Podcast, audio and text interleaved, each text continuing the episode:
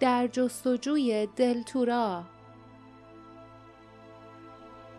کتاب ششم هزار توی هیولا. فصل هفدهم مبارزه برای آزادی.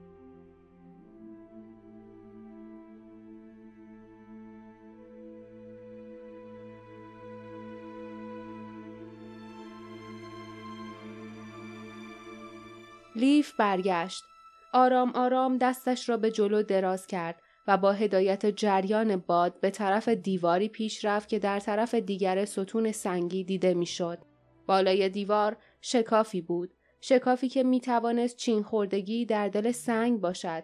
اما نبود. از میان شکاف هوای تازه و شور جریان داشت. حالا نه تنها آن را حس می کرد بلکه استشمام می کرد. خنجر جاسمین را بالا برد و آن سنگ را تراشید. سنگ نرم توی دست دیگرش افتاد. صدای سوت نسیم ملایمی را شنید. لیف که به خود فشار می آورد صبور باشد به آرامی سنگ شل را پایین آورد و کنار پایش روی زمین گذاشت. بلند شد و دوباره مشغول تراشیدن شد. این بار تک سنگ بزرگتری شل شد و درآمد. حالا شکاف بزرگتر شده بود و هوا به صورتش می‌خورد. صدای پرتنین آب خروشان با صدای نسیم مخلوط شده بود. نفس لیف گرفته بود و نفس نفس می‌زد. دستش را روی لعل بنفش گذاشت تا آرام شود. بسیار حیاتی بود که دستپاچه و عصبی نشود. تکه بزرگ سنگ را مثل دفعه قبل به آرامی روی زمین گذاشت. تکه دیگری سنگ برداشت و تکه دیگر و آن سنگ آخری زیادی بزرگ بود. آب قطره قطره از شکاف جاری شد. تونلی که آن سوی دیوار بود تا نیمه پر از آب بود. لیف زیادی تراشیده بود. کم و بیش با ناامیدی دید که جریان باریک آب روی آب زیر پایش ریخت. صدای ریختن آب بسیار بلند به نظر می رسید. بی نهایت بلند. آب میچرخید و موجدار می‌شد. برای متوقف کردن آن کاری از دستش بر نمی آمد. گویی ذهنش چشم داشته باشد موهای لرزان روی پوست گلاک را دید که سیخ شد دید که گلاس سرش را بالا گرفت و برگشت. دید که جانور حرکت کرد و به طرف او آمد. از دور صدای دویدن را شنید که نزدیکتر می‌شد. همان لحظه کاموای پشمی زردی که به مچ دستش بسته بود محکمتر شد. به خود فشار آورد که منتظر بماند و تماشا کند. صدایی از میان سایه های سفید و آبی تنین انداخت. لیف! لیف چه اتفاقی افتاده؟ جونور داره میاد! جاسمین و باردا با دنبال کردن کاموای زرد به طرف او میدویدند. لیف دیگر منتظر نشد. پرید و خود را با زحمت توی شکاف میان دیوار کشید. آب سرد که تا کمرش می رسید لحظه ای نفسش را بند آورد. زیر پا و بالای سرش سنگ بود اما از جنس سنگ های قار نبود. بسیار سختتر و تیره تر بود و آب شیری رنگ نبود بلکه شفاف و شور بود. خم شد و دستانش را به طرف جاسمین دراز کرد. جاسمین دست او را گرفت. بالا پرید و کنارش ایستاد. بعد نوبت باردا شد. لبه شکاف را گرفت. اما سنگ در زیر دستانش فرو ریخت و او به عقب پرد شد و آب شور بر سر و رویش ریخت و نفسش را بند آورد. جاسمین فریاد زد. باردا! زیرا که گلاس داشت می آمد. داشت می آمد اما نه آهسته بلکه با سرعتی باور نکردنی. صدای جانور نفرت انگیز بود. دهانش با خورخوری باز شد. شکافی سرخ در میان سفیدی. نخهای سفیدی همچون تکهی ابر مقابلش پرتاب شد. لیف و جاسمین به جلو خم شدند. عضلاتشان کشیده می‌شد ولی با زحمت باردارا از میان آبی که فرو میریخت بالا کشیدند. دیوان وار لگت می‌زد و دنبال جای پایی میگشت. با زحمت خود را به تونل رساند و درست زمانی که داشت پاهایش را بالا می‌کشید بارانی از نخ به دیوار زیر پایش چسبید. نفس زنان از جلوی شکاف کنار رفت. سر وحشتناک گلاس راست شد و تمام فضا را پر کرد. جاسمین فریاد زد. داره دنبالمون میاد. اما گلاس تلاشی نکرد که وارد تونل شود. در عوض سرش شروع کرد به چپ و راست تکان خوردن. نخهای سفید از گلوی سرخش بیرون میریخت و به لبه های شکاف میچسبید. و سپس آنها متوجه شدند که چه اتفاقی دارد میافتد. گلاس داشت جلوی حفره را مسدود می کرد. رفع خطری که هزار تو را تهدید می کرد. لانه وسیعی که در طول قرنها برای خود ساخته بود بسیار مهمتر از غذا بود. جاسمین که از سرما دندانهایش به هم می‌خورد گفت اینجا چه جور جاییه؟ هنگامی که آب ناگهان به تونل هجوم آورد و جاسمین را به جلو پرد کرد او فریادی کشید. نفس زنان و صرفه کنان بالا آمد. فیلی جیغ می‌کشید. لیف که جریان آب او را نیز به زمین انداخته بود دست جاسمین را چنگ زد. باردا که آب را از روی چشمها و موهایش کنار می‌زد فریاد زد باید زیر صخره‌ای درست روبروی غار دزدای دریایی باشیم. موج داره میاد طاقت بیارید. وقتی آب خروشان که همچون آب توی لوله فاضلاب قلقل می‌کرد از کنارشان گذشت و با فشار عقب نشست باردا با دو دست صخره را محکم چسبید تا در اثر مکش آب از جا کنده نشود. لیف که دندانهایش را به هم میسایید دست جاسمین را محکم نگه داشته بود تا مانع شود فشار آب او را به عقب بکشد. باردا قرید برید جلو وقتی موج بعدی اومد همراهش برید مقاومت نکنید. دوباره آب بالا آمد و هجوم آورد. دوباره آنها با درماندگی به جلو پرت شدند و بدنهایشان به دیوارهای سیغلی خورد. دوباره آنها نفس زنان به سطح آب آمدند. دوباره وقتی آب داشت با فشار عقب می نشست به صخره چسبیدند. جاسمین فریاد زد. موجا دارن بزرگتر میشن تونل رو پر می‌کنن. اون وقت ما غرق میشیم. لیف دست جاسمین را محکمتر گرفت و فریاد زد. غرق نمیشیم. این همه راه نیومدیم تا اینجا غرق بشیم. باردا فریاد زد. اونجا رو نگاه. لیف جلو را نگاه کرد و روشنایی را دید. باردا لیف و جاسمین را به شدت به جلو هل داد و گفت این هواگیره زود باشید برید. تقریبا آماده فورانه. باید قبل از اینکه فوران کنه بیرون بریم. فوری. لیف فواره سر به فلک کشیده را به خاطر آورد. آب برمیگشت و با شدت به صخره های سخت می‌خورد و بعد با فشاری که هیچ کس نمی توانست در مقابل آن مقاومت کند عقب می نشست. لیف با تلاش پیش رفت. نیمی چهار دست و پا و نیمی شنا کنان. جاسمین حق کنان و با تقلای زیاد جلوی او بود. حجوم موج تازهی لیف را در بر گرفت. چشمانش را پوشاند و با قررش شدیدی گوشهایش را پر کرد.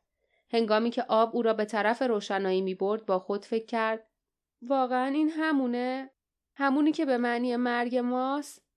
اما همچنان دست جاسمین را محکم نگه داشته بود و وقتی که چشمان سوزانش را گشود آسمان بالای سرشان بود آسمان سپید دم. آنها از دهانه هواگیر به بیرون پرت شده بودند. لیف جاسمین را به طرف بالا و کناری هل داد. جاسمین روی تخت سنگ خیسی افتاد. لیف پشت سر او خود را چهار دست و پا بالا کشید و با آب که سعی داشت او را توی تونل بکشد مبارزه کرد. باردا به دنبالشان بیرون آمد. نفسش بند آمده بود. آب از سر و رویش میچکید و نفسهای عمیقی می‌کشید. آنها به زحمت جاسمین را از جایش بلند کردند و با تقلا از حفره دور شدند و به طرف ساحل دویدند. وقتی کری آنها را دید به طرفشان شیرجه زد و از خوشحالی فریادی کشید. ناگهان فریادی از پشت سرشان شنیدند. لیف به عقب نگاه کرد. دو نفر از توی غار دزدان دریایی به طرفشان میدویدند. فین و ناک شمشیرهایشان را کشیده بودند و از خشم فریاد میکشیدند. لیف که میدوید و نفسش در گلو خسخس می‌کرد فکر کرد ما فقط یه خنجر داریم. یه خنجر در برابر دوتا شمشیر. صدای قررش ضعیفی را شنیدند. باردا قرید. بپرید. لیف پرید. با پا روی شنهای ساحل فرود آمد و کناری قلتید نفسش بند آمده بود. جاسمین و باردا هم کنارش روی زمین قلتیدند برگشت و به صخره نگاه کرد. ناک و فین ایستاده بودند. حالشان طوری بود که انگار وسط پریدن خشکشان زده بود. وحشت در چهرهشان موج می‌زد. بعد ظاهرا بسیار آهسته برگشتند و شمشیرهایشان را انداختند و قدم به قدم اما دیر شده بود. هواگیر با قررش شدیدی فوران کرد و آنها را به پشت پرد کرد. لحظه ای با درماندگی همچون خرچنگی واژگون شده دست و پا زدند. سپس آب با ضربه شدید روی آنها ریخت. آنها را چرخاند و در اختیار گرفت و با صدای مکش وحشتناکی با فشار وارد تونل صخره شد. بعد همه چیز تمام شد و دیگر چیزی نبود. به جز صخره صاف و خیس و دو شمشیر که در گودالهای آبی افتاده بودند و زیر نور خورشید برق می‌زدند. همسفران وسایلشان را از توی قار خالی دزدان دریایی برداشتند و پشت به امواج خروشان به راه افتادند. با آنکه خسته و گرسنه بودند اما فقط می‌خواستند تا جایی که می‌توانستند بین خود و آن دریای وحشتناک فاصله بیاندازند. وقتی سرانجام جایی را پیدا کردند که می‌توانستند احساس امنیت کنند ظهر شده بود. کلبهای کنار رودخانه که مدتهای زیادی خالی مانده بود. در بخاری دیواری ویران شدهش آتش روشن کردند تا خود را گرم کنند. بعد آجیل و میوه های خشک و بیسکویت مسافران اصل ملکه زنبورها و آبی را که از نهرهای شفاف کوهستان وحشت آورده بودند با ولع فرو دادند. ابتدا زیاد حرف نزدند. هیچ کدام دلشان نمی‌خواست به چیزهایی فکر کنند که دیده بودند و چیزهایی که از دستشان جان سالم به در برده بودند. لیف به یاد داین افتاد. آیا زنده میماند تا به تورا برود؟ آیا دوباره همدیگر را می‌دیدند؟ و دوم چی؟ سرانجام جاسمین حرف زد و افکارش را بر زبان آورد. فکر می‌کنید دوم به ما خیانت کرده یا اون نوشته جلی باعث شد بهش مزنون بشیم؟ لیف با درماندگی سرش را به چپ و راست تکان داد. چیزی نمی‌دانست. جاسمین اصرار کرد. نقشه کلا دروغ بود. یه سرنخ دروغی. باردا با نفرت گفت اون اول که خودشو به شکل من درآورده بود نقشه رو توی جیب اون دزد دریایی مرده گذاشت تا شما رو گول بزنه. در نهایت هم باعث بشه شما دست از جستجو بردارید. شک ندارم که صد تا نسخه از این نقشه وجود داره و صد تا اول که روی رودخونه نقشه رو با خودشون این طرف و اون طرف می‌برن. اولهایی که بهشون دستور دادن تا وقتی که ما رو پیدا کردن به جای کشتن گولمون بزنن. جاسمین به خود لرزید. به همین خاطر که هیچ دشمنی تو ساحل منتظرمون نبود. این بار نقشه این بود که ما دست از جستجو برداریم و همه جا شایعه بشه که جستجو بی نتیجه مونده. در نهایت هم هیچ وقت هرگز کسی دنبالش نره. اولایی که می‌کشن اولایی که گول می‌زنن. انگار دشمن نقشه زیادی داره. نقشهایی که مثل تور به هم بافته. طوری که اگه از یه را دستگیر نشیم از راه دیگه به دام بیفتیم. لیف به سطح رودخانه نگاه کرد که در ظاهر آرام و درخشان بود. اما در زیر آن چیزهای وحشتناکی شناور بودند و وول میخوردند. باردا آرام گفت ارباب سایه ها ممکنه نقشه هایی داشته باشه اما این بار نقشه ها شکست خوردن. چرا؟ چون اشتباه کرد. اون دزدای دریایی رو به حساب نیورده بود. اونا دست گل به آب دادن و نقشه هاشو نقشه براب کردن. جاسمین افزود. بعدش هم اگه خوش شانس باشیم دست کم واسه یه مدتی نمی‌تونن پیدامون کنن. واسه اینکه کسی نمونده که به اون اطلاع بده. به لیف و باردا نگاه کرد و ادامه داد. یعنی ما می‌تونیم فعلا با هم باشیم؟ لیف انگشتانش را روی کمربند دلتورا گذاشت که بار دیگر زیر پیراهنش پنهان شده بود. روی هر شش گوهر به ترتیب دست کشید و جواب را فهمید و گفت ما باید با هم باشیم. مثل گوهرای این کمربند. به همدیگه احتیاج داریم. واسه وفاداری واسه شادی واسه امید واسه خوش اقبالی واسه شرافت و واسه ی حقیقت. باردا قاطعانه به تایید سر تکان داد. برای لحظه دست یکدیگر را گرفتند و بعد دراز کشیدند تا استراحت کنند. سفر طولانی و خطرناک دیگری در پیش داشتند. سفر به جایی که دره گم شدگان نام داشت. الماس بزرگ، نشانه پاکی و قدرت، هفتمین و آخرین سنگ کمربند دلتورا در آنجا به انتظارشان بود. حالا تنها کار این بود که آن را پیدا کنند.